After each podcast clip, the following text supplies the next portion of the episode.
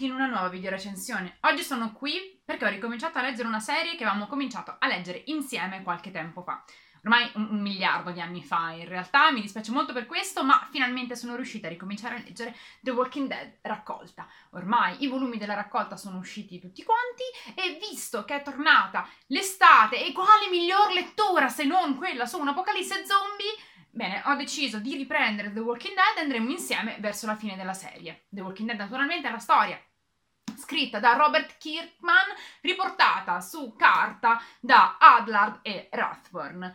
Ho tra le mani il volume numero 4 di The Walking Dead, raccolta così come indica il nome di questa edizione, proposta da Saldapress. Sono una serie di volumi che raccolgono più capitoli appunto all'interno dello stesso volumone e sono un'edizione perfetta per chi, come me, non ha mai letto The Walking Dead prima.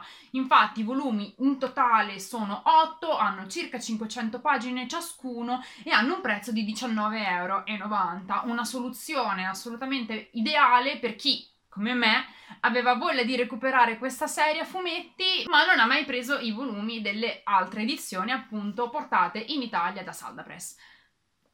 Che dire, ci vorrebbe un super riassunto delle puntate precedenti, ma ve lo risparmio, vi dirò semplicemente dove siamo arrivati. Naturalmente questo è un video in cui ci saranno spoiler, perché stiamo letteralmente leggendo assieme questa saga, per me è la prima volta, per cui è molto più probabile che siate voi a potermi fare degli spoiler. Non lo fate, io vivo nella quasi più completa ignoranza delle vicende che riguardano questo super celebre fumetto, anche se, come vi ho anticipato nei video precedenti, in caso li abbiate già visti, avevo visto parte della trasposizione della serie TV, per cui ho un'idea vaga di alcuni dei personaggi presenti anche nel fumetto. Le vicende della serie TV si distaccano moltissimo da quelle raccontate da Robert Kirkman nella sua serie originale. Ora sono qui per, insomma, scoprire tutte le vicende. Dunque, volume 4 di raccolta.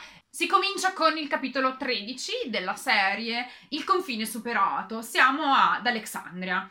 Quello che è un po' il filo conduttore dei capitoli raccolti all'interno del volume numero 4 è un'analisi interiore che Rick fa dopo aver perso Lori, Judy e la brocca, perché lo vediamo sempre più in difficoltà nel suo ruolo di guida e di capo, perché le voci che sente nella testa e che sente anche tramite un telefono sono molto più forti della sua capacità di riuscire a tenere assieme tutta quanta la combriccola. In questo momento specifico c'è appunto quello che è uno degli elementi che ho trovato più geniali, più disturbanti dell'analisi che Kirkman fa del tentativo di elaborare la perdita di Lori. Nel capitoli raccolti nel volume precedente, infatti, Rick trova un telefono e parla con Lori tramite questo telefono. Ed è assolutamente inquietante. La scena che mi è piaciuta moltissimo legata a questo particolare è quella in cui Carl vede Rick parlare al telefono e gli dice: ascolta pa, la mamma è morta, non c'è nessuno che ti sta parlando da questo telefono. Ed è estremamente intenso ed è uno di quei momenti che, insomma, fa comprendere quanto Rick abbia risentito di tutta la serie di eventi drammatici che lo hanno coinvolto. Non è l'unico che parla con oggetti inanimati, perché infatti anche Andrea si è messa a parlare con un cappello, e il cappello di Dale la vediamo in una scena in cui proprio lancia via il cappello dicendo: non mi metterò a parlare con te. Diciamo che questa passione per l'attaccamento ai defunti e gli oggetti inanimati è anche quello che ad un certo momento nei capitoli raccolti in questo volume fa sì che Andrea e Rick si avvicinino. Il personaggio di Andrea, tra l'altro, è molto interessante, soprattutto perché se non ricordo male, è estremamente diversa dal personaggio della serie TV. L'Andrea della serie TV me la ricordo come uno dei più irritanti personaggi che io abbia visto su schermo, mentre l'Andrea della versione originale a fumetti è molto più piacevole come personaggio, almeno per adesso, e non mi dispiace neanche questo suo interesse nei confronti di Rick. Ma Rick, mentre sta appunto cercando di ripigliare i propri pezzi, si trova anche ad avere una breve storia con una degli abitanti di Alexandria, Jessie. Jessie ha un figlio, Ron, e c'è questo breve momento in cui Rick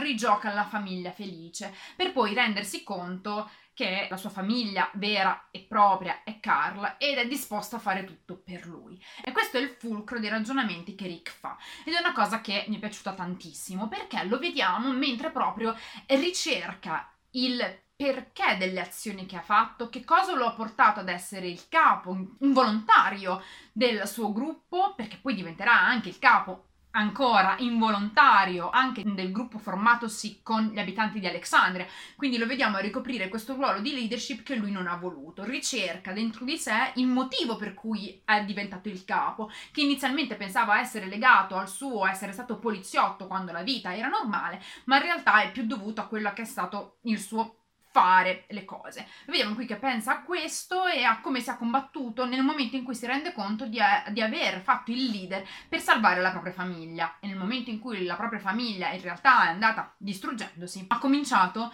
ad avere bisogno di trovare delle risposte, delle giustificazioni a quello che è stato il comportamento della società che si è creata attorno a lui. E lo vediamo anche però chiedersi qual è il motivo che lo spinga ad andare ancora avanti, e spinga ad andare ancora avanti appunto un uomo che, e qui lo dice esplicitamente in una bellissima splash tra l'altro, lui si trova a dirsi che insomma si sente già morto da tempo, e quindi è un filo conduttore in realtà di quella che è la storyline di Rick e quella che è la storyline anche di tanti altri personaggi in questi capitoli qui raccolti. Li vediamo appunto chiedersi cosa li spinge ad andare avanti, e ancora si lavora sul conflitto tra vivere e sopravvivere.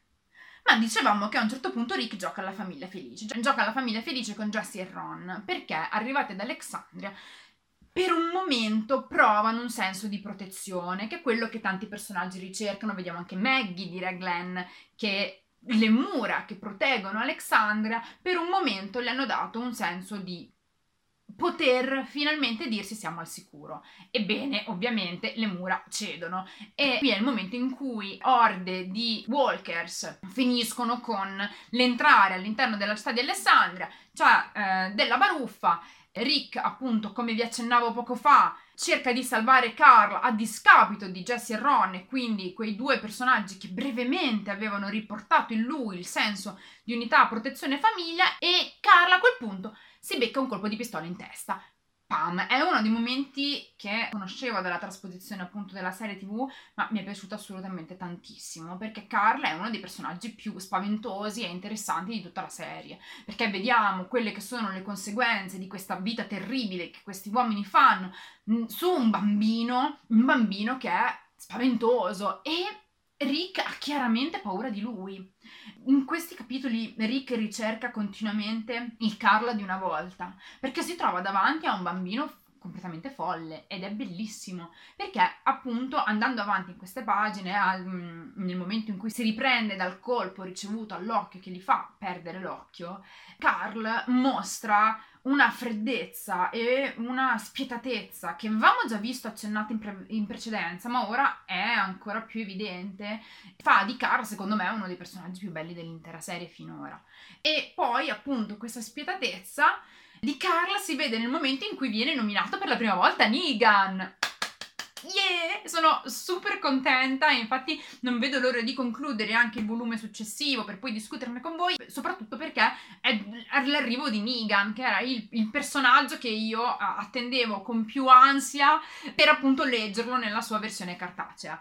Viene nominato Negan e compare anche Jesus. Viene nominato Negan proprio perché il volume 4 di raccolta si conclude con l'arco narrativo dedicato a Hilltop. Arriva infatti Jesus, e appunto Rick conclude i capitoli di questo volume dicendo: io quando sono andato a Hilltop e ho visto quest'altra comunità e ho visto il mondo fuori dalle mura di Alexandria, diverso da quello che era il mondo fuori che il suo gruppo conosceva, ho visto Hilltop e ho visto il futuro. Ho visto di nuovo la speranza. Il sorriso amaro che mi viene pensando a quest'uomo che in ogni momento, e in questo volume si vede tantissimo, in cui ha un barlume di speranza, trova una risposta a una sua domanda, è il momento che anticipa una disgrazia. Wow! Ed è potentissimo, assolutamente potentissimo questo. Questo volume sicuramente ci pone di fronte anche a vari modi di reagire del cast, dei personaggi, che si allarga sempre di più a quelle che sono gli accadimenti più frequenti, che riguardano la perdita, il cominciare a sviluppare sentimenti per altre persone all'interno di questa comunità che si allarga sempre di più, e il vedere chiaramente che questi sentimenti sono vissuti tutti quanti in modo disturbato, perché ormai sono persone che devono cercare di abituarsi ad una realtà nuova, lontanissima da quella che conoscevano in precedenza e terribile e spietata. Ma dunque queste erano le mie opinioni sui capitoli di The Walking Dead raccolti nel volume 4 di raccolta proposta da Saldapress. Ci vediamo presto prestissimo con il volume 5 e così via, finché appunto non finiremo insieme in questa serie. Sono contentissima di averla ripresa e contentissima di condividere appunto con voi la mia prima esperienza di lettura di The Walking Dead. Io vi ringrazio per aver guardato questo video e come al solito vi do appuntamento alla prossima. Ciao Betteis!